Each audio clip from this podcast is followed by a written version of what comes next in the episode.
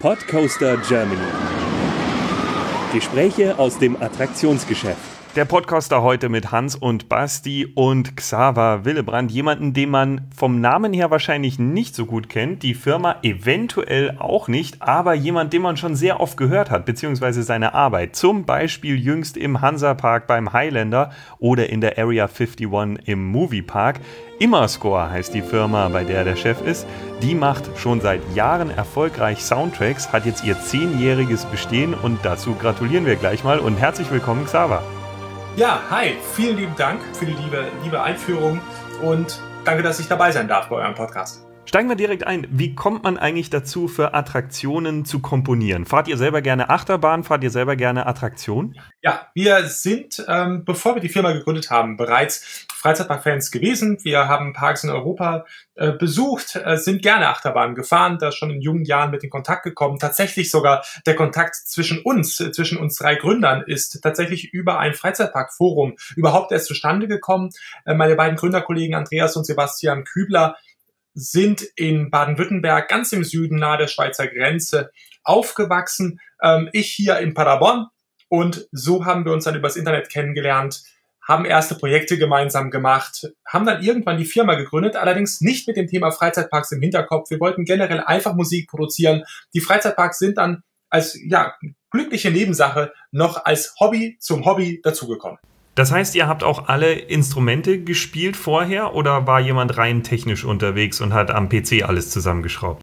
Ja, Andreas und Sebastian haben, also Sebastian spielt Schlagzeug, äh, Andreas singt, spielt Bass und Gitarre, haben beide lange Zeit in einer Band gespielt. Ich selber bin jetzt, ähm, ich spiele zwar auch Gitarre und wir haben auch gemeinsam eine Weile eine Band gehabt, aber tatsächlich bin ich eher der äh, im Vergleich zu den beiden unmusikalischere Parte, übernehme daher alles wirtschaftliche und organisatorische bei uns, das Projektmanagement, während die beiden so die kreative Führung des Unternehmens äh, übernehmen. Also ja, wir haben alle so einen gewissen musikalischen Background, aber das nicht gelernt, ähm, nicht studiert, genauso tatsächlich wie der Rest unseres Teams und sind dann einfach, sage ich mal, aus dem Hobby zum Beruf gekommen.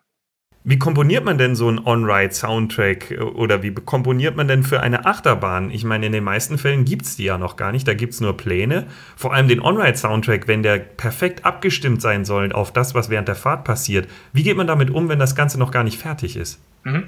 Ja, da gibt es zwei Möglichkeiten. Wir hatten jetzt zum Beispiel bei unserem ersten äh, Onboard-Soundtrack, den wir produziert haben. Das war für Dwervelwind im niederländischen Freizeitpark Toverland. Hatten wir die glückliche äh, Gegebenheit, dass es eben eine baugleiche Anlage schon gab, die wir also, wo wir aufs Bild vertonen konnten. Äh, in anderen, und das war später dann bei Bluefire im Europapark auch so. Äh, es gibt aber auch Fälle, da hat man eben noch, noch gar nichts. Dann kann man natürlich darauf hoffen, dass äh, die Testfahrten, äh, sage ich mal, die Zeit zwischen den Testfahrten und der Öffnung lang genug ist, um dann eben da mal eine GoPro mitfahren zu lassen und äh, eben dann das Bild zu haben, auf das man komponiert. Aber es gibt auch die andere Möglichkeit, das haben wir auch ab und an, dass wir eben zu einer Simulation des Rides die Musik schreiben. Aber in jedem Fall braucht es auf jeden Fall, was das angeht, das Bild. Man braucht so akkurate Timings wie nur möglich, auch wenn die Bahn sich natürlich über den Tagesverlauf eben warm fährt. Das waren auch die Gründe, oder das sind auch, das ist auch der Grund, warum wir dann in der Regel eben Testfahrten machen, nachdem der Soundtrack mal in der ersten Version fertiggestellt ist. Das haben wir damals auch zum Beispiel ähm, im Europapark gemacht. Äh, wo wir Blue Fire gefahren sind. Und das haben wir immer und immer wieder gemacht. Und wir, wir fahren zwar gerne Achterbahn, aber so nach dem neunten, zehnten Mal, um zu, herauszufinden, ob alles so timinggemäß richtig ist und sich eben nur auf die Musik zu konzentrieren, da, da war es dann tatsächlich auch mal gut. Ist aber auch ein wunderschönes Beispiel, weil ich persönlich finde, dass man beim On-Ride-Soundtrack Blue Fire die Loopings und die Rolls richtig hört. Gibt es da ein spezielles Element, dass man sagt, wenn ich dieses Instrument einsetze oder diesen Effekt, dann bekomme ich auch dieses Airtime-Gefühl im Soundtrack. Ja, da gibt es im Grunde zwei Möglichkeiten. Das Airtime-Gefühl ähm, kann aus unserer Sicht vor allem dadurch verstärkt werden, dass man eben in diesem Moment eher zur Ruhe kommt, statt besonders dramatisch zu werden. Also so einen kurzen, sage ich mal, luftigen Moment, in die Musik einbaut, sehr, sehr hohe, schillernde Töne, so als ob man eben fliegt, nur eben in musikalischer aus äh, musikalischer Interpretation. Eine andere Möglichkeit ist natürlich besonders dramatisch zu sein. Das, ähm, die meisten, in den meisten Fällen eignet sich aber doch eher die Ruhe in diesem Moment, um diesen kurzen Augenblick des Schwebens äh, musikalisch zu interpretieren.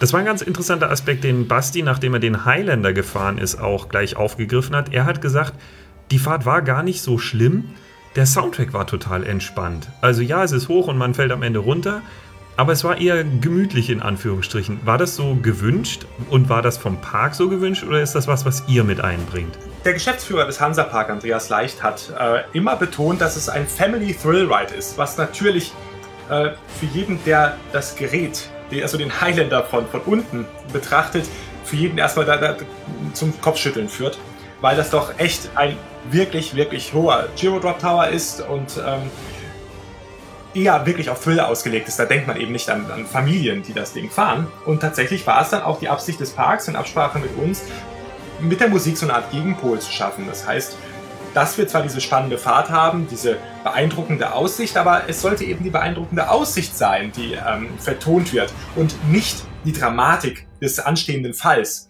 Äh, das hat man natürlich im oberen Bereich, wenn man oben angekommen ist, mit einem gewissen Herzschlag, mit dieser Ruhe vor dem Sturm, die wir da auch musikalisch eingebettet haben. Ähm, aber während der eigentlichen Fahrt nach oben ist es eher, eher abenteuerlich, positiv, beeindruckend, schön weit. Ähm, das war, das war auf jeden Fall Absicht und ist wirklich ein schönes Beispiel dafür. Und es ist toll, dass, dass äh, euch das auch so aufgefallen ist, ähm, wie man mit Musik die Emotionen auch lenken kann in gewisser Weise. Man kann es schaffen, einen absoluten Thrill-Ride zu einem Family-Ride zu machen, zumindest in einer gewissen Art und Weise. Wenn man dann erstmal drin sitzt und sich reingetraut Ja, richtig, genau.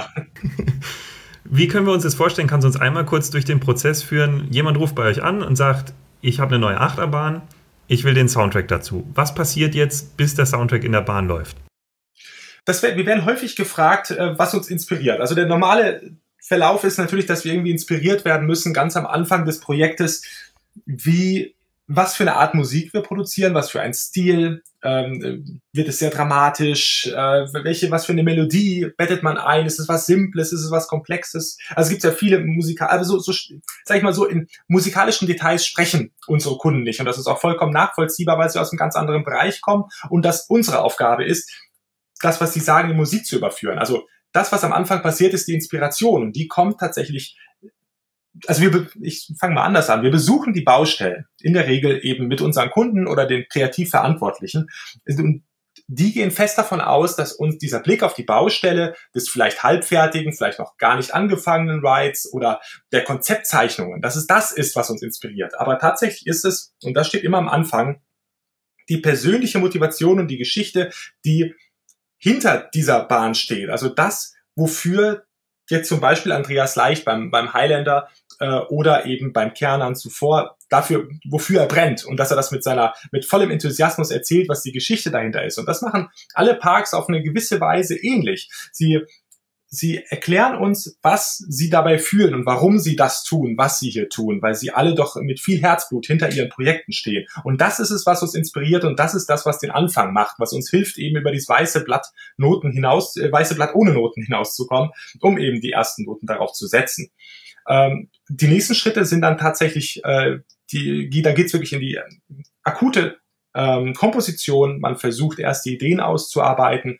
Ähm, erste Demos an den Kunden zu schicken. Es ist immer so ein bisschen ein Hin und Her. Es geht manchmal länger, geht manchmal kürzer, je nachdem, wie schnell man es schafft, das umzusetzen, was in den Köpfen, im Kopf des Kunden ist. Man kann eben nicht reinsehen, das muss man musikalisch so ein bisschen erahnen und sich dahin arbeiten. Und das ist dann so der Prozess, der sich dann fortsetzt, bis hin im Grunde zum finalen Soundtrack. Es ist dann immer so ein Vor und Zurück. Mich würde jetzt mal interessieren, mal weggehend vom, vom klassischen Ride. Ihr macht ja im Prinzip auch Sachen wie Ambient-Musik, also Musik, die zum Beispiel einen Themenbereich irgendwie charakterisieren soll. Ist da der Prozess irgendwie ein bisschen anders wie der, wenn man einen Ride macht? Äh, da geht's ja dann auch irgendwie um so Sachen wie, wo befindet sich der Besucher? Wird die Musik irgendwie dramatischer, je weiter ich zur Attraktion komme? Besprecht ihr euch mit Leuten, wo Lautsprecher aufgebaut sein müssen? Sind das Themen, mit denen ihr euch beschäftigt? Macht ihr sowas? Ja, absolut. Also was Attraktion angeht, natürlich, da muss man auf jeden Fall Lautsprecherpositionen und so etwas absprechen. Allein deshalb, weil eine Attraktion in der Regel mehrere musikalische Zonen hat. Das ist auch der größte Unterschied zur klassischen Area Music. Eine Area Music ähm, ist, die, ist im Grunde die gleiche Musik in einem gewissen Areal, die natürlich über so viele Boxen wie möglich gespielt werden soll.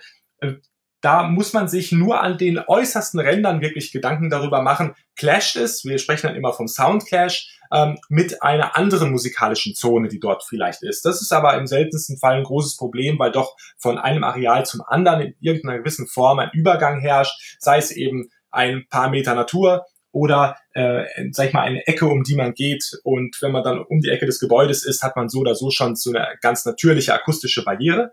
Ähm, bei einer Attraktion ist das anders. Man hat meistens mehrere musikalische Zonen auf einen engeren Raum und versucht, äh, die so anzulegen, dass sie sich möglichst nicht beißen. Das ist, ähm, man spricht da auch von einer Kakophonie, wenn man eben zwei Titel, zwei unterschiedliche Musikwerke gleichzeitig hört und die Harmonien und die Melodien sich beißen. Das ist etwas, was man verhindern möchte. Da gibt es verschiedene Konzepte, wie wir da, da rangehen. Entweder man achtet natürlich darauf, möglichst mit den gleichen Harmonien zu arbeiten, äh, damit es sich so ähnlich wie möglich ist, also so angenehm wie möglich zusammenklingt. Oder aber im besten Fall schafft man es eben zusammen mit den Menschen, die dort die Lautsprecher installieren, äh, die Abstände groß genug zu gestalten, ähm, damit das erstmal schon allein von, von Akustik her nicht passieren kann. Die letzte Möglichkeit, die es gibt, ist, da wird es dann schon ein bisschen spezieller, dass man die Soundtracks aufeinander abstimmt, diese synchron abspielt und dass ein Soundtrack sozusagen, auch wenn man beide gleichzeitig hört, aber es greift auf irgendeine Art und Weise ineinander.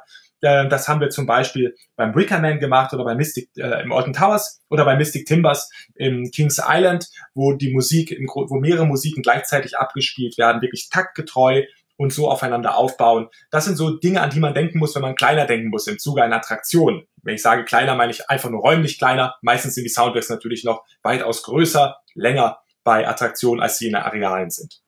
Bezüglich Tools, ähm, so Sachen, wie du es, die du gerade erklärt hast, sind das Sachen, die man die irgendwie simuliert. Also im Games-Bereich gibt's da ja auch sehr viel so im Bereich 3D-Sound und sowas.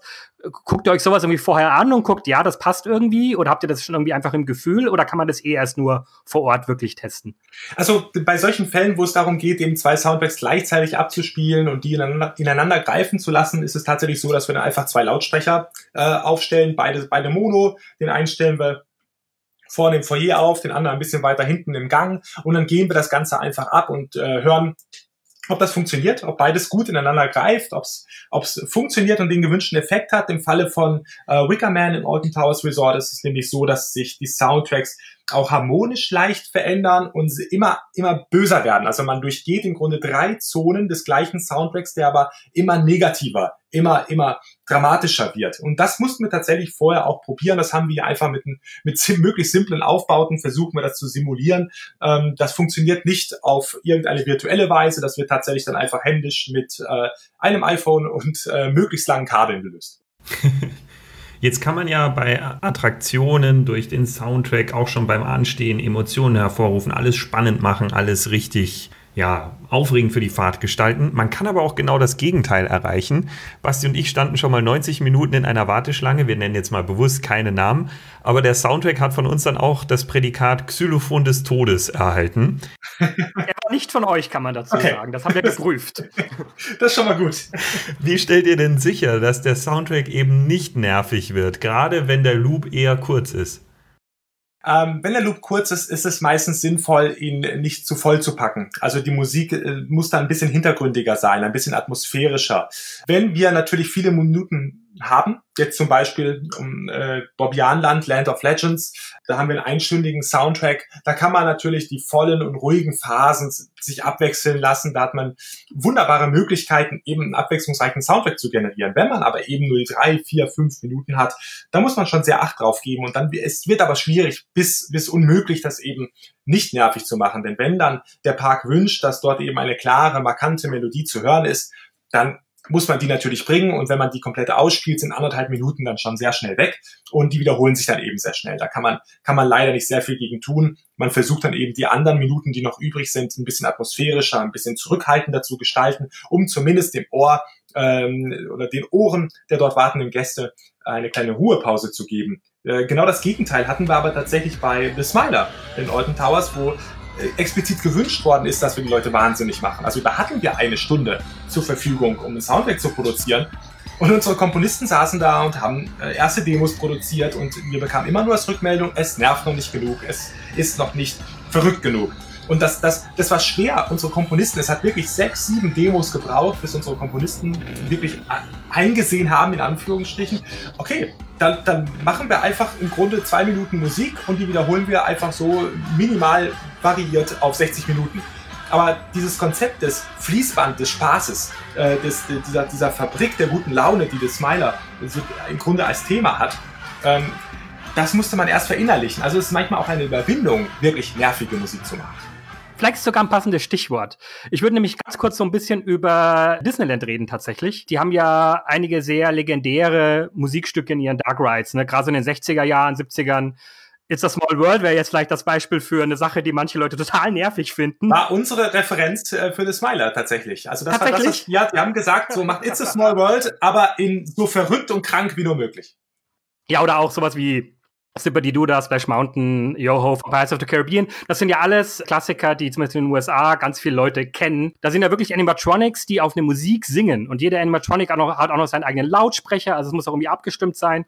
Ist das eine Sache, mit der ihr euch irgendwie beschäftigt? Und ist das eine Sache, die, wo ihr sagt, da hätten wir mal voll Bock drauf? Ja, ich kann dazu sagen, dass wir sowas tatsächlich relativ häufig machen, wenn es um Paraden geht. Das ist im Grunde die gleiche Technik, die dort verwendet wird, wenn man möchte, dass das gleiche Musikwerk an verschiedenen Paradewagen in verschiedenen Stilen gespielt wird. Das haben wir zum Beispiel bei der Parade des Hansaparks so gemacht. Und es ist so, da, da würde ich jetzt am liebsten noch ein bisschen mehr zu sagen, kann es aber nicht, ich kann es nur andeuten. Wir arbeiten gerade an der Musik für einen Dark Ride für einen europäischen Park, wo das Prinzip ähm, genau wieder Anwendung finden wird. Und das, das freut uns tatsächlich sehr, weil es ist einfach natürlich ähm, eine coole Sache, selber zu sehen, was kann man mit einem bestehenden, oft orchestralen Musikwerk, was kann man da noch rausholen? Und dann gibt einem der Park natürlich gewisse Vorgaben oder der Designer und sagt, wir haben jetzt die und die Räume, die man durchfährt. Und da muss man versuchen, dieses Musikwerk, das irgendwie in seiner Urform für den Komponisten schon komplett ist und so genau richtig, in komplett neue Arten zu interpretieren. Ähm, da sind wir jetzt gerade bei äh, für eine Attraktion und das äh, für das nächste Jahr, das wird noch ganz spannend. Aber ja, für Paraden ist das tatsächlich schon eine ganz übliche und immer noch gerne genutzte Vorgehensweise. Cool, da bin ich sehr gespannt drauf. Wir auch, ja. Wir werden es, glaube ich, auch wieder genießen, vor allem wenn es in Europa ist.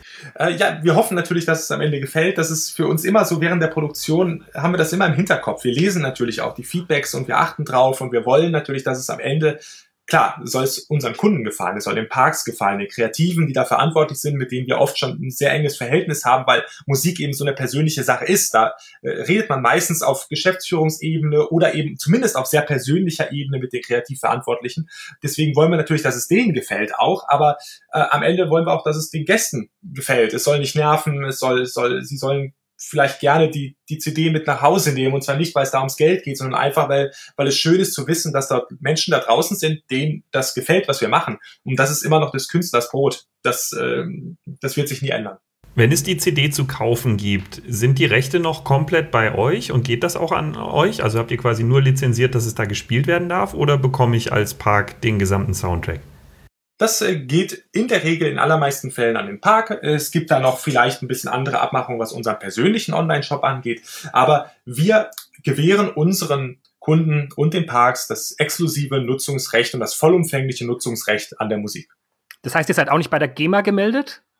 Nein, ähm, okay. Tatsächlich ist es so, dass einige unserer Komponisten bei der amerikanischen Verwertungsgesellschaft BMI gemeldet sind, wo man deutlich mehr Freiheiten hat, Titel anzumelden oder eben nicht. Aber tatsächlich ist äh, unsere GEMA-Freiheit einer unserer ähm, ja, Hauptvorteile in diesem Geschäft, denn die Parks wollen ungern äh, GEMA-Gebühren zahlen. Das ist nachvollziehbar, weil eben die Berechnungsmethoden der GEMA leider so kompliziert und so unterschiedlich sind von Park zu Park, dass es unglaublich schwierig ist, das zu kalkulieren. Und da sind die ganz froh, dass sie es mit uns so ein bisschen einfacher haben.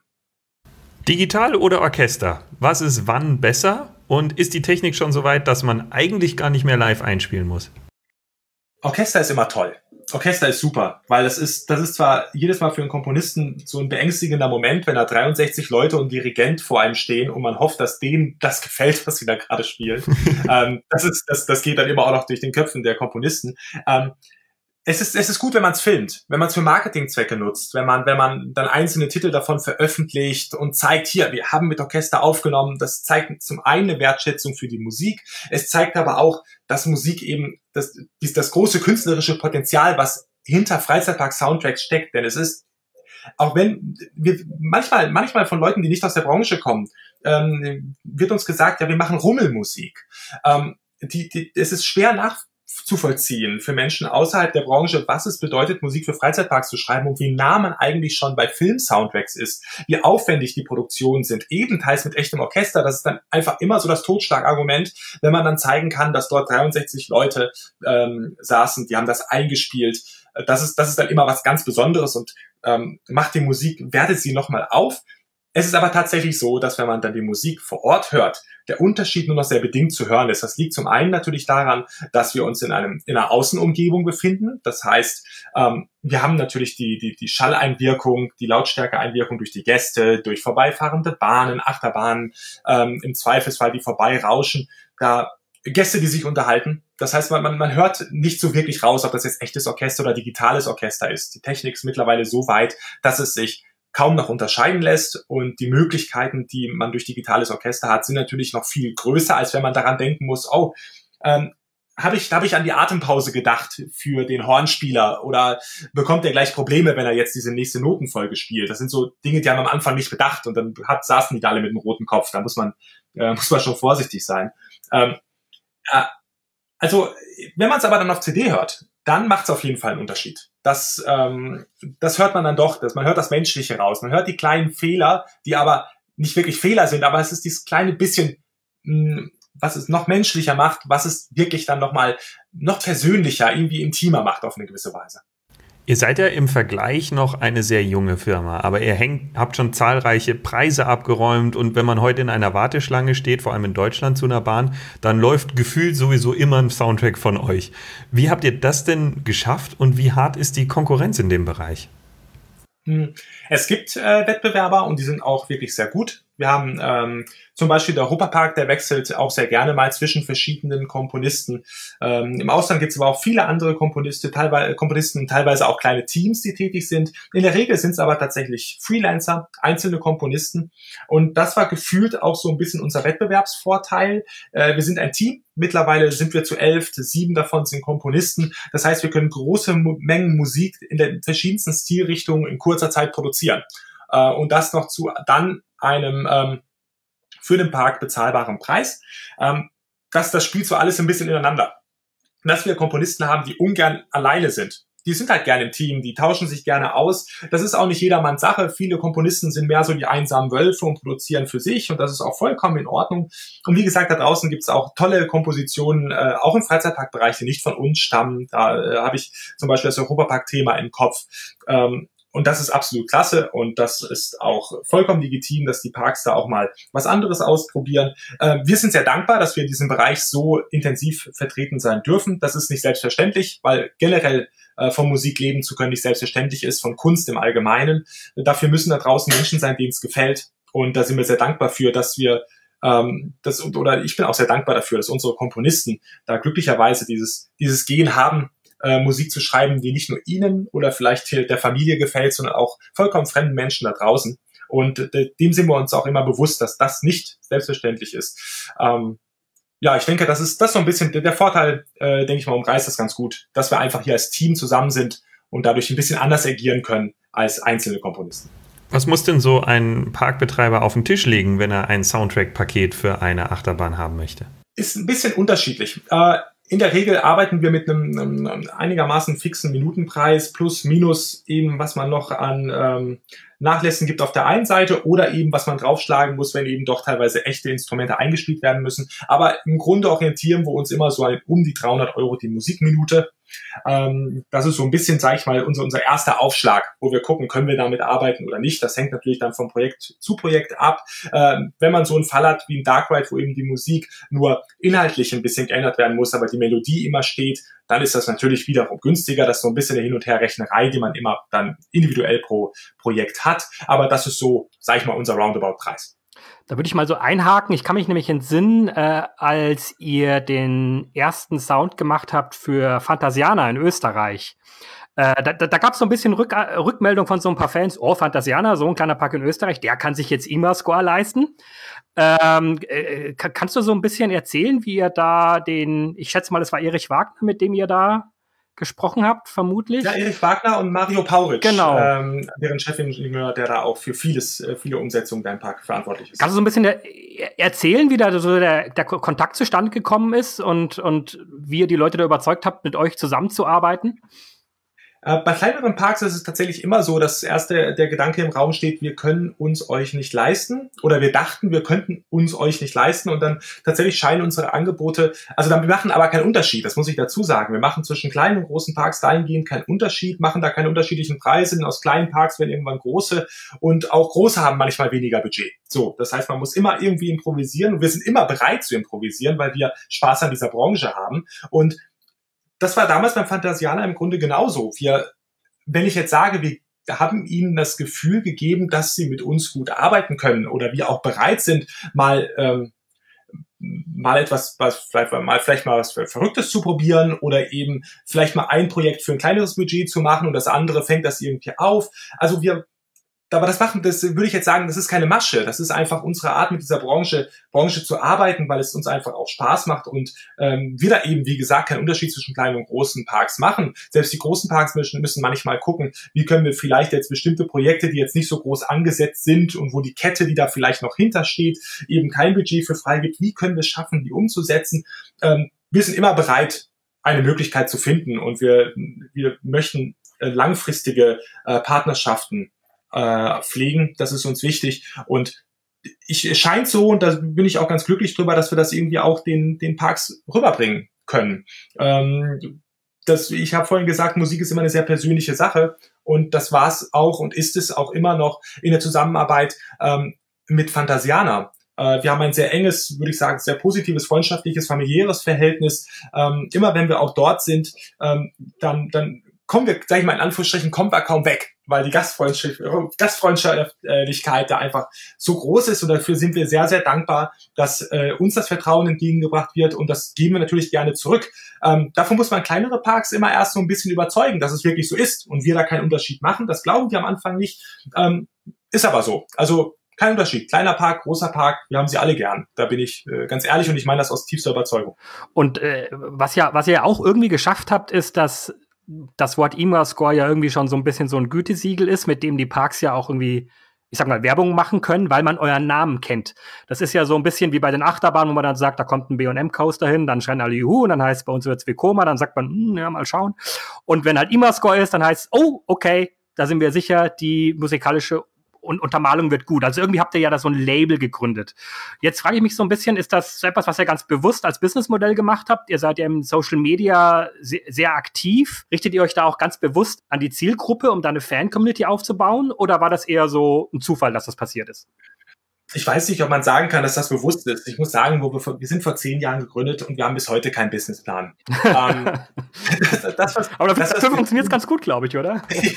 ja, äh, bin ich auch ganz dankbar. Man muss sich das zwar oft auch erklären, aber ähm, ich denke, wir machen einfach das gerne, was wir tun. Wir machen es auch gern sichtbar.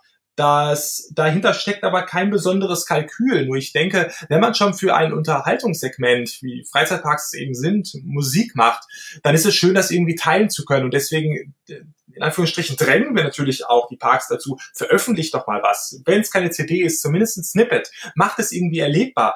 Weil wir sind der Meinung, und das greift jetzt auch so ein bisschen in die CDs ein, dass Freizeitpark Soundtracks CDs zum Beispiel, also eben derartige Veröffentlichungen, die vor allem für die Fans gedacht sind, eines der wenigen Dinge sind, die man als Gast wirklich von einem Park mit nach Hause nehmen kann. Man kann einen Teddybär kaufen, man kann ähm, einen Stift kaufen oder was auch immer es dann verrückten Merchandise gibt, wo dann das Logo einfach draufgedruckt ist. Das ist auch alles schön und gut und es mag auch vielen Leuten gefallen, das ist auch in Ordnung. Aber die Musik ist wirklich ein essentieller Teil des Erlebnisses, den man mit nach Hause nehmen kann und äh, da kann man, da gibt's nicht viel anderes. Vielleicht so ein Stück Holz von einer Holzachterbahn, ein Verschnittstück. Das ist vielleicht so ein bisschen vergleichbar noch mit der, ähm, so wie ich das zumindest persönlich sehe, mit dem wirklichen Zusammenhang mit dem, was man dort erlebt hat. Ähm, und deswegen sind wir auch sehr bereit, das offen und, und möglichst, möglichst transparent auch zu kommunizieren, was wir getan haben und dass wir es auch sehr gerne getan haben und was wir uns dabei gedacht haben. Ähm, dass sich da so eine Fanbasis daraus entwickelt hat, Daran haben wir am Anfang nicht gedacht. Das war für uns auch wiederum so ein Punkt, was, äh, wo wir heute auch sagen, das ist nicht selbstverständlich. Und darüber sind wir auch sehr glücklich. Natürlich muss man auf der gleichen Seite dann auch entsprechend mit der Kritik umgehen können, ähm, die damit einhergeht. Zum Beispiel daran, dass äh, gesagt wird, dass bestimmte Titel ähnlich klingen oder ähnliches. Ähm, da versucht man natürlich dann auch erklärend ähm, einzusteigen und zu sagen, ja gut, am Ende natürlich entscheiden die Parks darüber, was für einen musikalischen Stil sie wollen. Wir haben hier sieben unterschiedliche Komponisten mit äh, in gewisser Weise unterschiedlichen Stilen äh, sitzen ähm, aber einzelne Komponisten, dass man da vielleicht einen gewissen Stil raushört, das ist in der Filmmusik genauso wie eben in der Freizeitparkmusik. Ähm, das gehört dann auch dazu, eben mit Kritik umgehen zu können. Ähm, auch das muss man lernen, auch damit muss man, ähm, muss man, muss man verstehen, äh, wie man das am besten kommuniziert. Das geht damit einher, dass man auch gegenüber den Parks damit, je öffentlicher man als Zulieferer, und das sind wir natürlich, das ist vollkommen richtig, je öffentlicher aber man als Zulieferer ähm, mit dem, was man zuliefert, umgeht, desto größer ist natürlich auch die Verantwortung, gegenüber den Projekten, den Kunden, den Parks, ähm, das eben auch in vernünftiger Weise zu kommunizieren und äh, eben auch mal Stellung zu nehmen. Ich achte immer sehr auf den Soundtrack. Ich besitze tatsächlich auch von den meisten Attraktionen, die mir gefallen haben, auch die Soundtrack-CD. Und zum Teil ist es auch sehr schwierig, an die noch ranzukommen, aber ich gebe mir immer Mühe. Aber Basti und ich sind ja Nerds.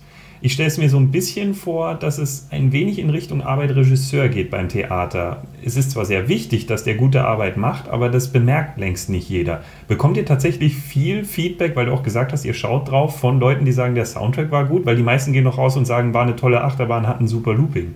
Tatsächlich äh, ja. Ähm, es gibt viele Leute, die uns darauf ansprechen. Mittlerweile sind zumindest jetzt Andreas, Sebastian und ich, ähm, zumindest in den Fankreisen, soweit bekannte Gesichter, dass wir auch mal darauf angesprochen werden. Natürlich in dem, wobei, muss sagen, es gab schon ein paar verrückte Momente. Also wir waren jetzt vor kurzem wirklich rein Pirat, äh, privat, rein Pirat, Entschuldigung. Wir waren vor kurzem äh, rein privat im äh, Disneyland in, in Anaheim.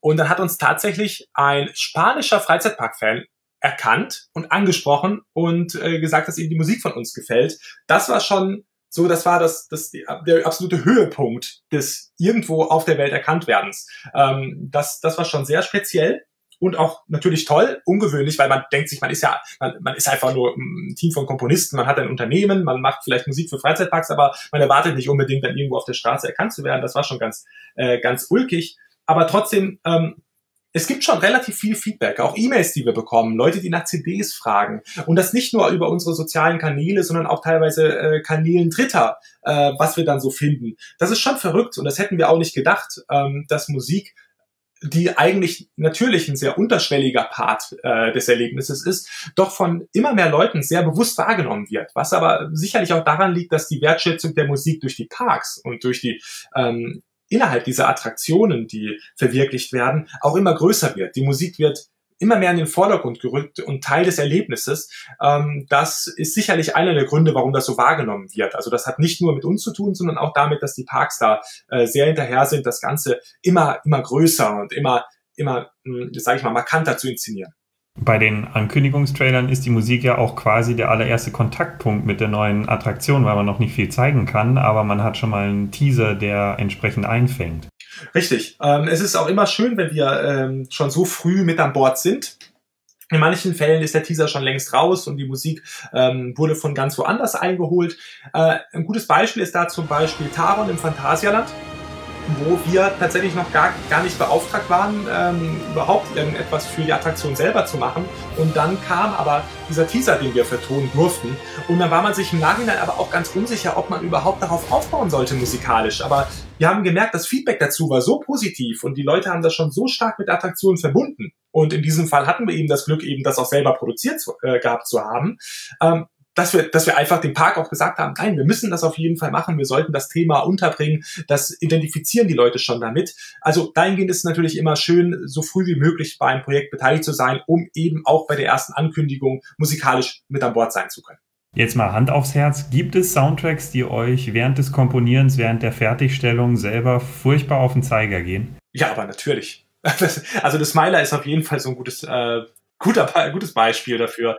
Da war es gewollt, ja, aber das macht es ja nicht unbedingt besser. Also man, man sitzt ja dann trotzdem da und, und kämpft sich dann irgendwie durch die Minuten durch. Und wir, wir schütteln mit dem Kopf, wenn wir die Aufrufzahlen auf YouTube sehen, die sich jetzt langsam aber sicher der Millionen nähern. Oder die Leute, die explizit nach einer The Smiler-CD fragen.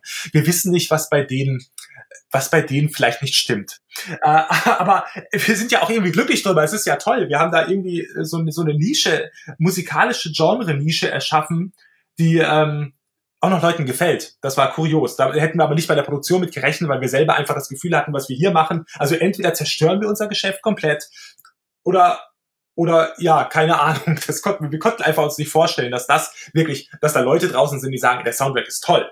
Die hätten vielleicht gesagt, das Erlebnis ist toll, aber der Soundtrack, aber äh, ja, natürlich, es gibt so Fälle, die sind halt eben so speziell. Oder eben, wenn man sehr viele Minuten Musik produzieren muss und der Komponist mal so Phasen hat, in denen ihm einfach nichts einfällt. Und da ist natürlich der Vorteil, dass wir ein Team sind und wir sagen können, gut, wir können sehen, dass wir zwei, drei Komponisten, die stilistisch gut zusammenpassen, eben an ein Projekt für eine Zwei-Stunden-Schleife zum Beispiel setzen können.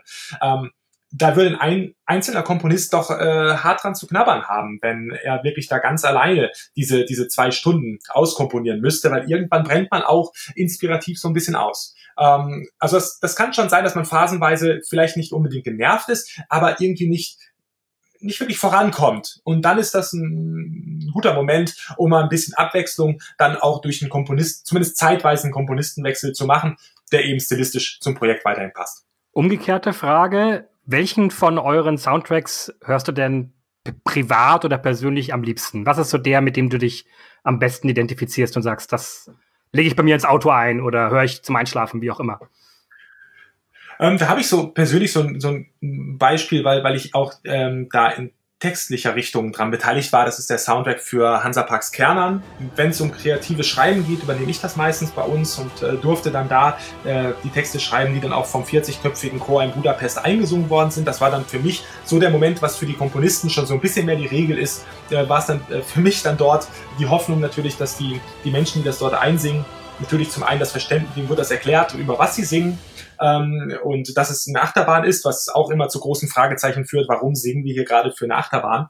Äh, das muss man denen dann immer so ein bisschen erklären, was Freizeitparkmusik ist, das gehört dann dazu. Aber das ist ein Projekt, da habe ich ein doch einen tiefen emotionalen Bezug auch zu, weil es ein sehr, sehr spannender Schaffensprozess auch war.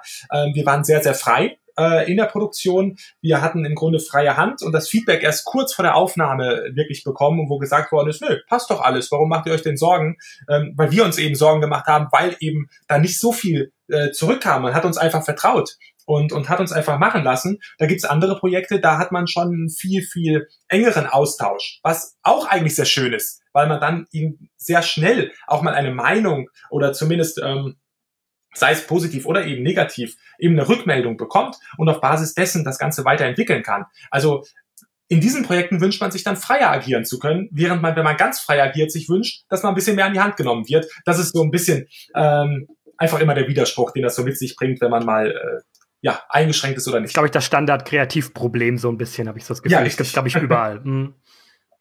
Ein Bündnis geschmiedet, aufs Leben geschworen, ein Bann, der uns bindet, für immer verloren, läuft seit dieser Saison leider nicht mehr im Kernanturm, weil es ein neues Video gibt. Das wurde jetzt gekürzt. Ja, ich glaube aber, äh, mein aktueller Stand ist, dass da noch ähm, Raum ist für Entwicklung. Also da ist man, man hat ein unglaublich schwieriges akustisches Konstrukt dort stehen mit diesem Turm. Und da ist man, ich glaube, das wird auch ein längerer Prozess sein, da den, die richtige äh, Balance zu finden, ähm, was, was die Akustik angeht. Ganz, ganz, ganz, ganz kompliziertes Projekt. Im Grunde toll zu inszenieren, aber eben akustisch schwierig leider. Das heißt, es könnte sein, dass ihr da nochmal damit in Berührung kommt selbst? Richtig, ja. Also wir, Kernan ist so etwas, da sind wir auch regelmäßig noch mit in Berührung, ja. Herzlichen Dank, dass du dir so viel Zeit genommen hast für das Hintergrundgespräch. Super viele spannende Infos, über die man, glaube ich, als normaler Parkbesucher nicht wirklich nachdenkt, die aber ein ganz enormen Beitrag dazu leisten, wie man eine Attraktion wahrnimmt und ob man sie oft gerne fährt und ob die Effekte, die sie hat, verstärkt werden. Vielen lieben Dank, Sarah. Sehr gern.